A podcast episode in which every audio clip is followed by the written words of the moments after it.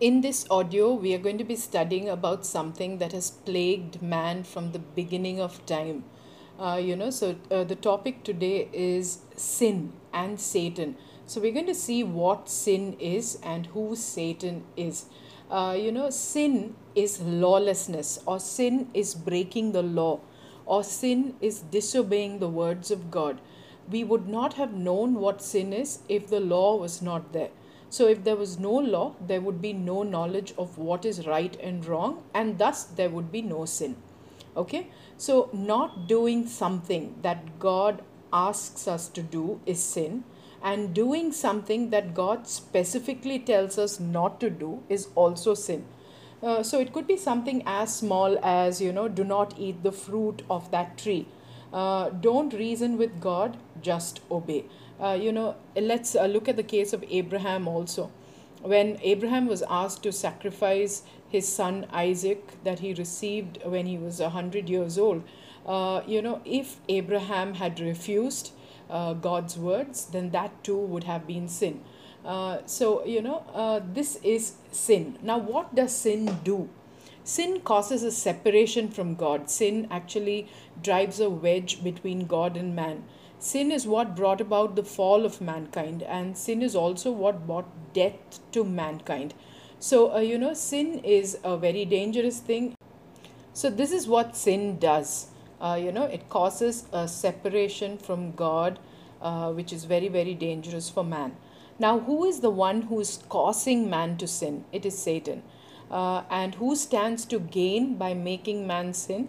It is also Satan or the devil you know and why is satan doing this? Uh, meaning why is he using sin to drive a wedge uh, or a distance between man and god?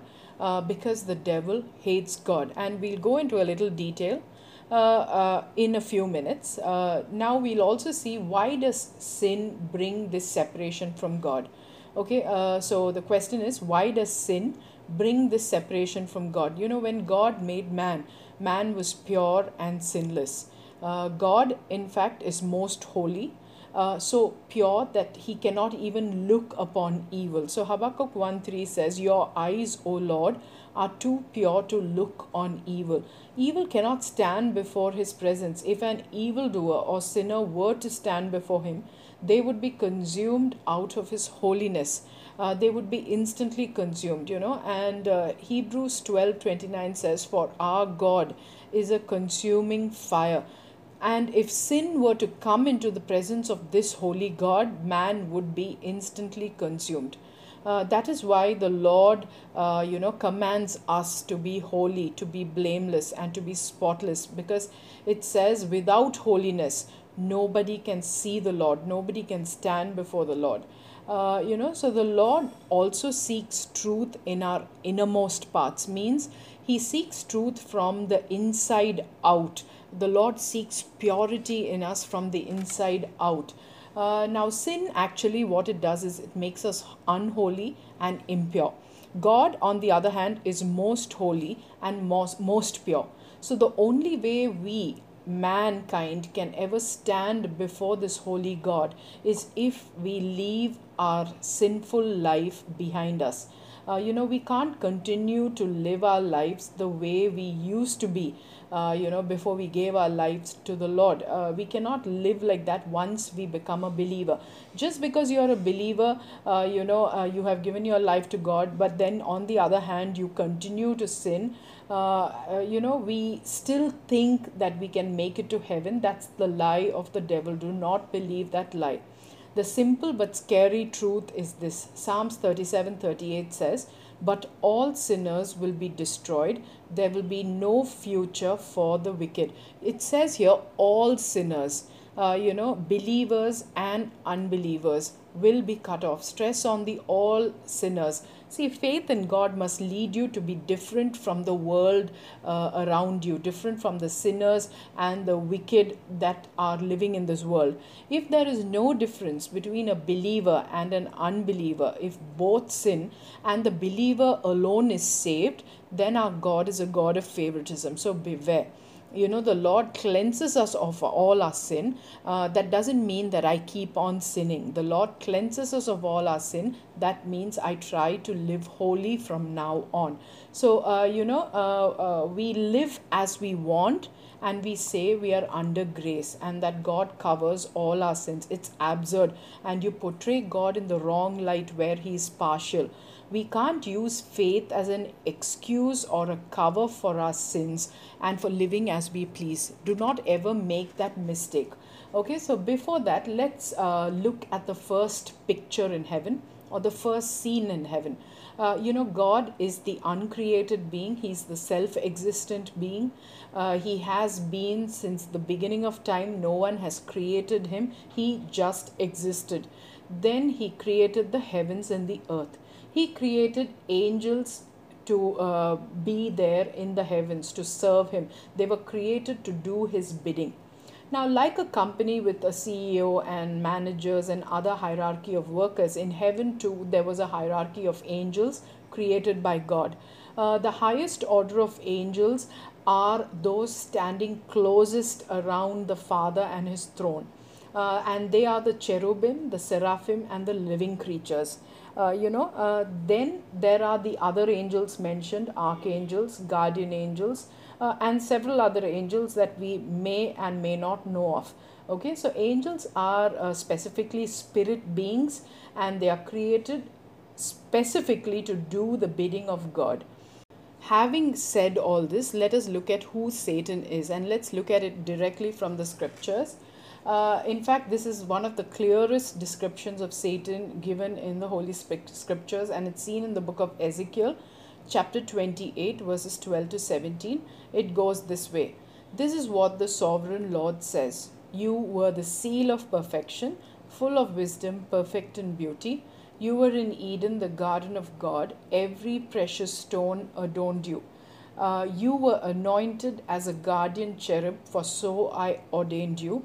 You were blameless in the in your ways from the day you were created till wickedness was found in you uh, you were filled with violence and you sinned. So I drove you in disgrace from the mount of God, and I expelled you, O guardian cherub, from among the fiery stones. Your heart became proud on account of your beauty, and you corrupted your wisdom because of your splendor. So I threw you to the earth, I made a spectacle of you. Uh, you know, and then there's another description in Isaiah chapter 14, verses 12 to 14.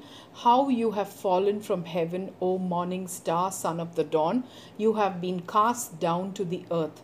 You said in your heart, I will ascend to the heavens. I will raise my throne above the stars of God. I will sit enthroned on the mount of assembly. I will ascend above the top of the clouds. I will make myself like the Most High. You know, Satan is also called the morning star. He was a cherub. And uh, also, there are a few other points that we need to note. He was uh, full of wisdom, he was perfect in beauty, he was the seal of perfection, he was perfect in splendor, and he was created blameless.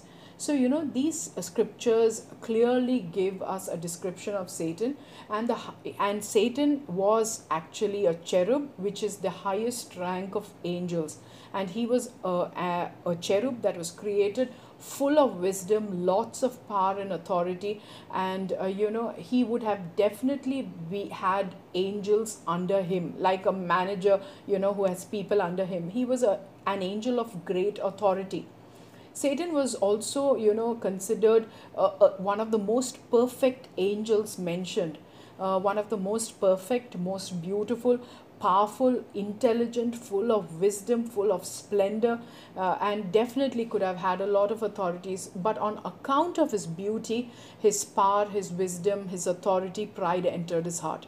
He wanted to take God's place. He wanted to sit on God's throne. He wanted to overthrow God. He thus rebelled and fought against God, but God is God, uh, you know, the all powerful being. No one can overthrow God, this uncreated God. No one can touch him. So the devil and his followers, meaning other angels who were loyal to him, were thrown out of heaven and they fell to the earth from heaven. Thus the term fallen angels and demons they were thrown down to the earth. So, this is a little about sin and Satan.